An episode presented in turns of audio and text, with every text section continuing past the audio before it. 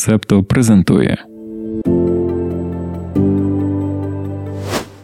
Бразильські серіали вже не ті. Хочемо сказати тобі ось так в понеділок зранку. І привіт. А ти теж пам'ятаєш еру бразильських серіалів по телевізору. Тут ми хотіли запитати тебе, чи пам'ятаєш ці вечірні переживання, хто мама Рози, що буде з Маріанною Вільяреаль, і виявили, що це все не бразильські, а мексиканські серіали. Ну але то таке. Сьогодні у випуску ранкового допіо не про серіали. Поки ми дотягували інший проєкт, у Бразилії почалися протести. Ну як протести? У неділю, 8 січня, сотні людей піднялися по пандусу на дах будівлі конгресу. Менша група увірвалася в будівлю з нижнього рівня.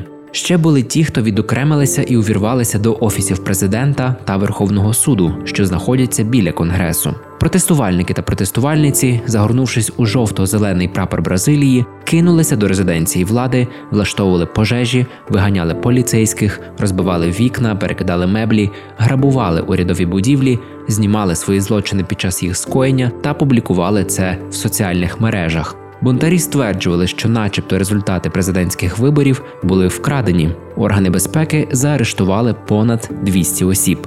Протягом останніх декількох місяців прихильники та прихильниці Болсонару вимагали, щоб військові перешкодили новообраному президенту Луїсу Інасію Лула да Сільва вступити на посаду. І те, що відбулося 8 січня, є насильницькою кульмінацією багаторічних теорій змови. Ми вже тобі неодноразово розповідали у допіо, як пан Болсонару протягом багатьох років без будь-яких доказів стверджував, що виборча система Бразилії рясніє шахрайством і що є змова еліт усунути його від влади. The Washington Post пишуть про соціальні мережі останніх декількох тижнів перед насильницькими протестами. Штурму урядових будівель передували неодноразові заклики атакувати АЗС, нафтопереробні заводи та іншу інфраструктуру. Інтернет-інфлюенсери, які заперечують результати нещодавніх президентських виборів, використовували фразу Феста да Селма, щоб закликати своїх однодумців чинити спротив. Зараз ми спробуємо пояснити, в чому нюанс з цим закликом. З феста все просто це португальське слово, що означає вечірка. Щодо селма, не все так однозначно. Є слово селва це військовий термін для бойового кличу. Прихильники Болсонару замінювали В на М в надії, що таким чином вдасться уникнути уваги з боку бразильської влади. Мета після штурму урядових будівель заявила, що видалить вміст, який підтримує або вихваляє ці дії. Раніше техгігант вже повідомляв, що напередодні президентських виборів Бразилія була визначена тимчасовим місцем високого ризику. Модератори видаляли контент, який закликав людей взяти до рук зброю або силою вторгнутися до конгресу, президентського палацу та інших федеральних будівель. Як ми бачимо, таких заходів було недостатньо, аби не допустити насильницьких протестів. Тим паче дослідження показали, Фейсбук та Інстаграм скерували тисячі людей, які шукали щось пов'язане із виборами до груп, які сумніваються у чесності голосування. І це ще не все. Є ще TikTok. Дослідники та дослідниці проаналізували найпопулярніші результати пошуку за ключовими словами виборчі бюлетені. Виявилося, що 5 із 8 стосуються таких термінів, як фальсифіковані виборчі бюлетені та підроблені виборчі бюлетені. Хоча інавгурація Лули минулого тижня пройшла здебільшого без інцидентів, останніми тижнями в інтернеті почастішали заклики до насильства та руйнування.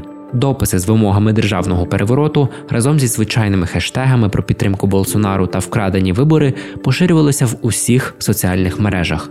Найбільш жорстока риторика, а також найбільш пряма організація штурму відбулися у Телеграмі. Там публікували дати, час і маршрути так званих караванів свободи. Це автобуси, які збирали людей щонайменше в шести бразильських штатах і доправляли їх до столиці. В одному з постів було написано: цитуємо: до уваги патріотів. Ми організовуємо тисячу автобусів. Нам потрібно 2 мільйони людей у Бразилія. Кінець цитати.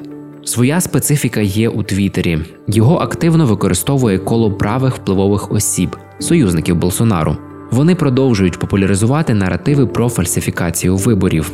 Раніше Ілон Маск звільнив увесь персонал компанії в Бразилії за винятком кількох людей у відділі продажу. Серед звільнених на початку листопада було вісім осіб із Сан Паулу. Вони модерували контент та відловлювали дописи, які підбурювали до насильства та поширювали дезінформацію. Віктор Чагас, професор Федерального університету Флуміненце в Ріо де Жанейро і дослідник ультраправих онлайн-рухів, у коментарі за Washington Post зазначив, що 9 січня є важливим націоналістичним символом у Бразилії. Це день, коли перший правитель країни, імператор Дон Педро І, оголосив, що він не повернеться до Португалії. 9 січня є широко відомий як День Я залишуся. І пан Чагас вважає, що болсонарісти, себто прихильники та прихильниці Болсонару, прирівнюють колишнього президента до Дона Педро І і закликають, щоб колишній уряд залишився. Звідси зміст публікацій у соціальних мережах, де зазначається про новий Я залишуся день. Питання залишиться чи не залишиться Болсонару набуло специфічного продовження: залишиться чи не залишиться Болсонару у США. Справа в тому, що в самому кінці 2022-го, коли він ще був чинним президентом Бразилії, політик прилетів до Флориди. Там Болсонару мав пробути до кінця січня, але раптом у понеділок, 9 січня, його госпіталізували. Дружина повідомила, що це через болі в кишківнику, пов'язані із ножовим пораненням у 2018 році. Сам Болсонару сказав CNN Бразіл, що має намір скоротити своє перебування у США через медичні проблеми. Втім, тепер, після штурму урядових будівель його прихильниками, швидке повернення додому може бути ризикованим. Чинний президент Бразилії Лула у своїй інавгураційній промові 1 січня пообіцяв переслідувати Болсонару, якщо це буде необхідно. А після 8 січня звинуватив свого попередника в насильстві. Болсонару у твіті відкинув такі звинувачення та заявив, що штурм перетнув межу мирного протесту. Експерти та експертки справа заявили, що Болсонару може стати об'єктом переслідування Верховного суду Бразилії щодо антидемократичних протестів. Якщо буде підписано ордер на арешт, поки Болсонару перебуває в Сполучених Штатах, то йому доведеться вилетіти назад до Бразилії та здатися поліції. Якщо ж політик відмовиться, то Бразилія може видати червоне повідомлення Інтерполу, щоб спонукати федеральних агентів США затримати Болсонару. У разі затримання на американській території Бразилії доведеться домагатися його екстрадиції, на що можуть піти роки. Перебування Болсонару у США ставить в дуже незручне становище Джо Байдена. Він все більше зазнає тиску та критики. Багато хто сприймає поточну ситуацію так, що Сполучені Штати переховують політика, якого його наступник звинувачує в розпалюванні антидемократичного насильства. Зважаючи на те, що в американській історії є штурм капітолію прихильниками Трампа, гострота питання Болсонару зрозуміла. У п'ятницю стало відомо, що представники та представниці демократичної партії звернулися до Байдена із проханням анулювати візу екс-президента Бразилії. Три джерела Reuters у США заявили, що Болсонару майже напевно в'їхав за візою А1, яка призначена для глав держав, дипломатів та інших урядовців. Зазвичай А1 скасовується після звільнення одержувача. А оскільки Болсонару покинув Бразилію до закінчення свого терміну, є підозра, що його А1 все ще активна. Один із чиновників, який має досвід скасування віз для колишніх глав держав, сказав, що немає встановленого обмеження за часом, протягом якого хтось може залишатися в Сполучених Штатах за цим типом візи. Речник державного департаменту Нед Прайс сказав, що всі, хто перебувають у США за А1 і не займаються офіційною діяльністю, мають залишити країну протягом 30 днів або подати заяву на зміну імміграційного статусу. Конкретно візовий статус Болсонару Прайс не коментував. Повертаючись до насильницьких протестів 8 січня, запитаємо тебе, чи доводилося бачити фото цих всіх безпорядків. Напиши нам про це у коментарях. Якщо не доводилося, то глянь. Виглядає, наче фільм Антиутопія. The Washington Post зробили дуже цікавий матеріал про футуристичну архітектуру бразильської столиці Бразилія і те, як вона надала бунту науково-фантастичного фону. В описі до подкасту залишаємо лінк на цей матеріал. Місто Бразилія спроектоване архітектором Оскаром Німеєром і містобудівником Лусіо Коста в 1950-х роках і внесене до списку всесвітньої спадщини ЮНЕСКО. Бразилія завжди виглядала так, наче ожила з наукової фантастики 60-х. Для архітектора Німеєра бразильська столиця була утопічним баченням прогресу, містом, побудованим на комуністичних ідеалах егалітаризму, які він твердо сповідував. Для інших місто з його величним проурядовим монументом і плануванням, орієнтованим на автомобілі, перетворилося на щось майже авторитарне. Бразилія була побудована в савані, виникнула з нічого всього за декілька років. Це була частина проєкту національної модернізації тодішнього президента Жуселіно Кубічика.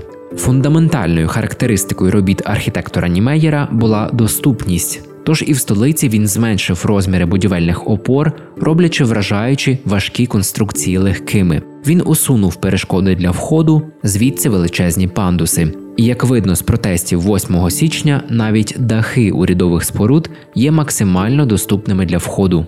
Незважаючи на амбіції містобудівників, архітекторів та дизайнерів, багато хто каже, що місто не виправдало великих очікувань. Жорстка конструкція, що посилилася завдяки включенню до списку ЮНЕСКО, призвела до створення міст супутників і розростання передмість. Саме туди після роботи їдуть люди, тому Бразилія, як кажуть, не має такого жвавого життя, як інші бразильські міста. Дороге будівництво сучасного мегаполісу призвело до сильної інфляції у 1960-х.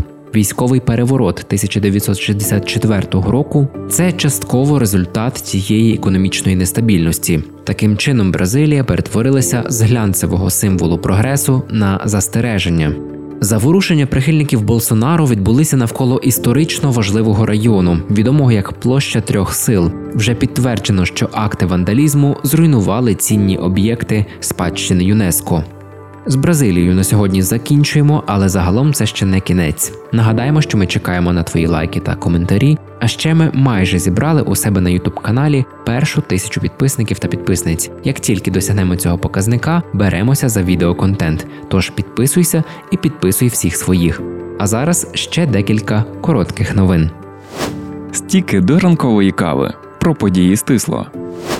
В Ірані заявляють, що через розпізнавання облич ідентифікуватимуть жінок, які порушують закони про хіджаб. Кетрін Гроте, аналітикиня Freedom House, зазначає, що розпізнавання облич стало бажаним інструментом для авторитарних режимів у всьому світі. Через такий засіб відбувається придушення інакомислення. Якщо у багатьох країнах бракує технічної інфраструктури, Іран є випадком, коли зберігається як воля влади, так і фізичні можливості. Декілька підрозділів іранського уряду мають доступ до технології розпізнавання облич. Зокрема, дорожні службовці почали використовувати її у 2020 році, щоб штрафувати та надсилати жінкам за допомогою смс попередження про носіння хіджабу в автомобілі. Зараз іранські урядовці мотивують використання розпізнавання облич аргументом, що це дозволить зменшити присутність поліції, а отже, кількість сутичок на вулицях. Експорт з Китаю сприяв швидкому поширенню технологій спостереження. Стівен Фелдштейн, колишній експерт зі стеження у державному департаменті США, досліджував 179 країн у період з 2012 по 2020 рік. Він виявив, що 77 з них зараз використовують ту чи іншу форму стеження за допомогою штучного інтелекту. За його словами, розпізнавання облич використовується в 61 країні. Це більше ніж будь-яка інша форма цифрового спостереження.